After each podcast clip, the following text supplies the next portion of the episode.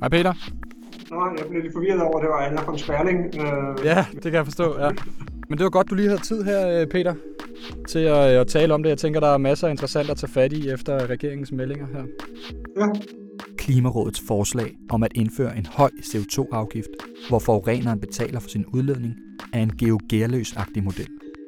Sådan sagde den socialdemokratiske klimaminister Dan Jørgensen i et interview med Børsen onsdag. Her afviste ministeren at ville diskutere CO2-afgifter på denne side af sommeren. Og da regeringen samme dag præsenterede sit længe ventede klimaudspil, ja, så var planen helt renset for afgifter. Men hvor vigtig er en CO2-afgift for succesen af den grønne omstilling? Kan vi klare os uden? Det skal vi tale om i dag. Mit navn er Martin Bang. Bare lige se. Kan du prøve at øh, tælle til fire? 1, 2, 3, 4. Yes, der er øh, liv i den. Godt. Som nævnt i et tidligere afsnit, så er en høj ensartet CO2-afgift ikke bare Klimarådets, men mange økonomer og eksperters foretrukne instrument i omstillingen. Klimarådet selv, regeringens uafhængige ekspertorgan, har anbefalet, at afgiften skal stige gradvist fra de i dag knap 180 kroner per udledt ton CO2 og helt op til 1.500 kroner per ton i 2030. Altså en 8-dobling. Jeg hedder Peter Mølgaard for at starte det sted, og jeg er formand for Klimarådet, og så er jeg øvrigt øh, professor og dekan ved Maastricht University School of Business and Economics. Rådets formand, Peter Mølgaard, forklarer hvorfor og svarer på kritikken i denne uges afsnit af Den Grønne Løsning. Skal vi gå i gang, Peter? Gør vi?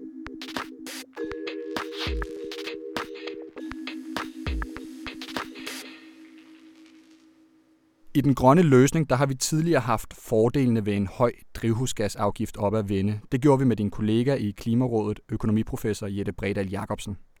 Men man kan jo sige, at diskussionen om sådan en høj ensartet afgift på drivhusgasser, den er jo for alvor blusset op her i denne uge, efter at regeringen for nuværende i hvert fald har aflydet det som værende en del af dens politik. Hvis vi prøver at gå ind i sådan øh, kernen, den ø- det økonomiske rationale bag en afgift, hvad er det så som en, en høj drivhusgasafgift, der er ensartet øh, ud fra princippet om, at forureneren betaler for den udledning, forureneren udleder? Hvad er det, den gør ud fra sådan en økonomisk betragtning? Jamen, den gør jo det, at, at den øh, stopper, eller i hvert fald giver den incitament til at få stoppet det, som vi ikke vil have, nemlig udledning af drivhusgasser. Så den gør det jo dyrere og dyrere, også når vi sådan gradvist indfaser den, så vil den gøre det dyrere og dyrere fortsat at uddele drivhusgasafgifter, og derfor give et, et stærkt incitament til at holde op med at gøre det. Og man kan jo holde op med at gøre det på mange måder. Men årsagen til, at vi også foreslår den her gradvise indfasning, det er jo blandt andet, at, at vi øh, dengang tænker, så kan virksomheden investere i teknologier, som ikke udleder drivhusgasafgifter.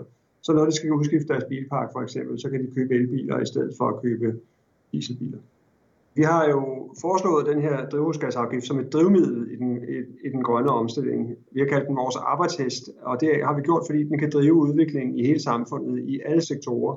Så hvis vi, politikerne vælger ikke at bruge en drivhusgasafgift, så bliver det, vil det blive dyrere og meget mere besværligt og unødvendigt usikkert at øh, drive den øh, grønne omstilling og at nå øh, Danmarks meget ambitiøse mål om 70% reduktioner i drivhusgasudledninger i 2030 og klimaneutralitet senest i 2050.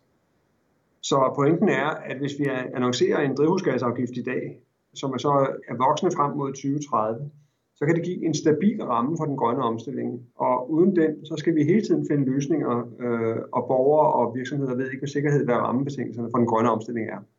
Så det vil sige, at ved at vi sætter en flad, høj, altså en ensartet høj afgift ind på alle vareaktiviteter i samfundet, så tilskynder man både virksomheder til at producere grønnere, og man tilskynder borgere til at forbruge grønnere på en eller anden måde, fordi at, at sorte varer bliver relativt set dyrere. Det er jo det, der sker. Det er, at øh, udledning af drivhusgasser og varer, der fører til udledning af drivhusgasser, de bliver dyrere, og, derfor, og, det, og det er også meningen med det. Så, så det er jo meningen, at, at de varer, som har et stort klimaaftryk, at de også bliver dyrere hen over tid på den her måde. Så det vil sige, at, at vi øh, på den måde får indfaset de lavest hængende frugter først, og så kommer vi til at øge presset frem mod 2030, og det vil sige, at virksomhederne får en, en god mulighed for at omstille sig også i den her proces. Når regeringen nu afviser sådan en, at gøre brug af sådan en drivhusgasafgift, øh, Peter, så er det jo fordi, at man ikke ønsker at brandbeskatte erhvervslivet, som i forvejen har trange kår på grund af coronakrisen lige nu. Men hvad er det konkret, Klimarådet egentlig foreslår, at man skal gøre? Jamen, Klimarådet foreslår jo netop ikke, at vi skal brandbeskatte virksomheder i dag. Øh, vi forstår godt, at der er en økonomisk krise, og den har også udviklet sig, kan man sige, siden vi kom med vores forslag. Men det ændrer ikke på det grundlæggende ved vores forslag, som er, at vi foreslår, at man i dag indfører en, en drivhusgasafgift, som frem mod 2030 er stigende. Så det kan godt være, at den faktisk skal være 0 øh, de første par år, eller i hvert fald ikke have et uændret niveau, indtil krisen er overstået. Men, men på den anden side af krisen, så foreslår vi indfasningen, øh, og vi foreslår, at det annonceres i dag, og det er rigtig vigtigt, at det bliver annonceret i dag, sådan at de beslutninger, de økonomiske beslutninger, der bliver foretaget under krisen, at de også tager højde for, at på den anden side af krisen, der bliver det altså dyrt at udlede drivhusgasser.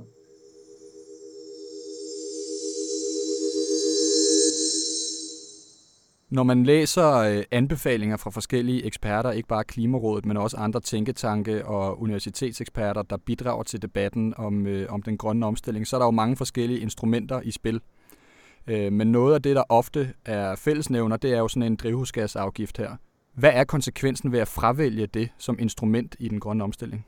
Jamen, øh, konsekvensen er, at, at det bliver, øh, kan man sige, hvis man fravælger det her rigtig øh, fornuftige instrument, så vil man gøre det dyrere, og man vil gøre det mere besværligt og mere usikkert at nå 70%-målet. Man vil gøre det dyrere, fordi at vi så skal ud og, og støtte forskellige teknologier. og Der ved vi, at, at det faktisk er bedre at drive på dem ved en, en øh, afgift. Årsagen til, at det er bedre at drive på dem ved en afgift, det er, at det er jo ikke gratis at give tilskud, og de tilskud skal jo finansieres ved skattemidler, og det betyder, at man begynder at krasse penge ind på andre områder, hvor det så har en forvridende effekt. Så det er en kendt økonomisk effekt af, af, af det her. Øh, det bliver også mere usikkert, fordi det jo så bliver en kamp fra 20 til 20. Øh, hvis man, hvis man i dag kunne vedtage en drivhusgasafgift, som, som rakte de næste øh, 10 år frem, så vil vi vide, at der var det her konstante pres og stigende pres for at, at, at sikre den grønne omstilling. Hvis vi prøver at tale lidt om argumenterne imod så, som er de bekymringer, dem der er imod en drivhusgasafgift ofte fremhæver, eksempelvis øh, erhvervslivet, som jo er lidt bekymret, og, og regeringen, som også har nogle bekymringer. Så er der jo mm. særligt to argumenter, som går igen. Det ene, det er argumentet om social ulighed, at en høj drivhusgasafgift vil eksempelvis gøre det dyrere at købe hakket oksekød, og dermed kan det blive dyrere for den enlige mor til tre at købe spaghetti med kødsovs øh, til, til sine børn. Øh, og det andet argument er, at det vil slå meget, meget hårdt på danske virksomheder, som mm. får dyre ved at producere deres varer. Dermed så bliver de øh, ukonkurrencedygtige. Man risikerer, at de lukker og flytter til udlandet simpelthen, øh, som ikke har en sådan drivhusgasafgift. Prøv lige at sætte nogle ord på øh, mulighederne for at imødegå de her ulemper, som der jo er ved en sådan afgift. Ja, det er helt givet, der er nogle ulemper ved at indføre sådan en afgift, og det, og det kan både få fordelingsmæssige konsekvenser og også konsekvenser for det, vi kalder lækagen, netop at de flytter ud til udlandet. Og vi har tænkt over begge dele i vores 70% rapport fra begyndelsen af maj. Øh, det, det simpleste, det er at tage fat om mulighedsproblematikken, kan man sige. For der er det bare et spørgsmål om at dele de to ting op og sige, ja, det kan være, der kommer en, en uønsket effekt på øh, omkostningerne for den ene mor med tre børn, men så må vi give en grøn check og det har vi jo set før, og det kan man godt gøre. Simpelthen øh, lave en, en adskillelse af de to ting.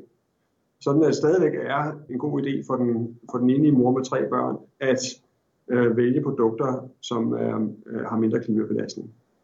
Den anden del af det har vi jo tænkt endnu mere over, og det handler om den her lækageeffekt, som handler om fundamentalt, at virksomheden er konkurrenceudsatte, eller de, der er konkurrenceudsatte, at der kunne man risikere, at man gør dem ukampdygtige på den internationale marked, og derfor at udenlandske konkurrenter bare overtager deres produktion, deres beskæftigelse og derfor også deres udledning. Og det er jo netop årsagen til, at vi har foreslået en model, hvor vi øh, har et bundfradrag, for, som skal afhænge af graden af konkurrenceudsathed, altså graden af konkurrence fra udlandet. Så får de på deres produktion i Danmark et bundfradrag, som gør, at de ikke skal betale så stor en afgift, som, eller det vil sige, de kan stadigvæk på marginalen betale den store afgift, men de skal ikke, de bliver ikke, kan man sige, brandbeskattet i sammenligning med udenlandske konkurrenter. Men så gør vi også det, at når vi gør det, så vil vi lægge en generel forbrugsafgift på de samme varer, og som kommer både på produkter leveret af danske producenter og udenlandske producenter. Når det sker, så vil der stadigvæk være et stærkt incitament til dels at og købe mindre af den vare, som, er, som fører til en høj udledning af drivhusgasser. Og på den samme tid, så vil der være øh, et stærkt incitament for danske virksomheder til at omstille deres produktion, så den bliver mere grøn. De vil simpelthen få en konkurrencefordel, hvis de gør det. Også ved at konkurrere på at være mere grønne end deres udenlandske konkurrenter.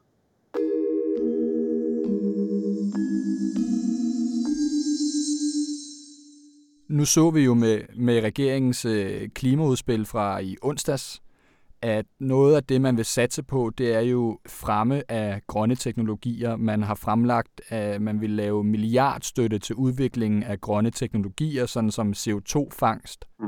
Og det har jo fået meget ros, at staten på den måde går ud og laver tilskud til, at vi kan få udviklet nogle af de her øh, grønne teknologier. Hvis nu man samtidig indførte en drivhusgasafgift, Peter, vil det så bremse udviklingen af de grønne teknologier, eller vil det skubbe på? Jamen det vil skubbe på. Det er jo derfor, jeg kalder det et drivmiddel i forhold til, øh, til den grønne omstilling. Og det vil også betyde, at de øh, tilskud, man, man giver, kan være mindre. Samtidig giver det også noget proveny til statskassen, som kan, kan være med til at finansiere de her tilskud, som skal gives. Så øh, det er jo en dyr omstilling. Drivhusgasafgiften vil være netop den her konstante, kan man sige, reminder på, at der skal ske noget og at det bliver dyrere, hvis man ikke gør noget. Derfor giver det faktisk et rigtig godt incitament til oven i købet, øh, og oven i de tilskud, man får, et ekstra incitament til at ændre teknologien på en sådan måde, at vi, øh, at vi får en hurtigere grøn omstilling. Noget af det, som vi har hørt øh, regeringen sige for nyligt her, det er jo, at den model, I har foreslået i Klimarådet, den ikke er færdig. At der ligger nogle økonomiske, teoretiske betragtninger bagved, og I har foreslået en konkret pris, men at man endnu ikke har regnet på, hvad koster det statskassen at lave sådan en høj drivhusgasafgift, hvilke andre effekter og konsekvenser har det på vores samfund. Har regeringen ret i, at vi måske på nuværende tidspunkt endnu ikke ved nok til at kunne indføre den her, og hvor langt er man i Klimarådet fra at have en færdig model? Ja, vores rolle i Klimarådet er at give en overordnet model, og, og det er klart, at vi kan arbejde videre med den, specielt hvis den, vil, øh, hvis den nyder politisk fremme vi synes, det er jo et rigtig godt tidspunkt at indføre den netop nu, øh, eller at annoncere den netop nu, kan man sige, og så indføre den senere. Og det vil også give os øh, et par år øh, formentlig til at øh, udvikle en færdig model. Vi mener ikke, at det er vores opgave at udvikle den, den færdige model. Det skal centraladministrationen og Skatteministeriet gøre. Øh, der vil være en, en lang række øh, specifikke ting, man skal tænke over i den forbindelse, og nogle af dem har vi også øh, gjort opmærksom på, kan man sige, i vores 70% analyse. Altså hvis man taler provenymæssige effekter, så er det klart, at vi vil ikke vide, øh, hvor stort det proveny bliver, som kommer fra en drivhusgasafgift. Og i virkeligheden så er det jo vores ambition, at det ikke skal blive særlig højt, fordi vi helst skulle se, at øh, alle virksomhederne omstiller sig for at undgå at betale den her afgift. Det vil jo være en kilde til statslige indtægter at gøre det her, så jeg forstår ikke helt argumentet for, at det ikke, man ikke skulle gøre det. Det er jo netop ikke et, et, et forsøg på at skabe ekstra midler til statskassen, det her. Det er et forsøg på at drive en grøn omstilling. Ser du som formand for Klimarådet egentlig en vej til de 70 procent i 2030, som vi jo skal nå, det her politikerne vedtaget, uden en mærkbart forhøjet CO2-afgift, drivhusgasafgift, som du kalder den? Jeg plejer jo at sige, at hvis der er øh, en vilje, så er der en vej. Øh, så, så hvis de 70 procent, som står i den nye øh, øh, klimalov, er et udtryk for en politisk vilje, så er vi jo nødt til at finde en vej, kan man sige, også hvis de ikke vil bruge det mest effektive middel, som vi mener er en generelt øh, drivhusgasafgift. Men det er klart, at, at uden den afgift, så vil øh, den vej øh, blive dyrere, den vil blive mere besværlig, og den vil blive unødvendigt usikker. Der står jo også i den nye klimalov, som der også gør i den gamle klimalov, at vi skal prøve at orientere os mod en omkostningseffektiv øh, grøn omstilling. Og der er drivhusgasafgiften altså det bedste redskab, vi har til at sikre det.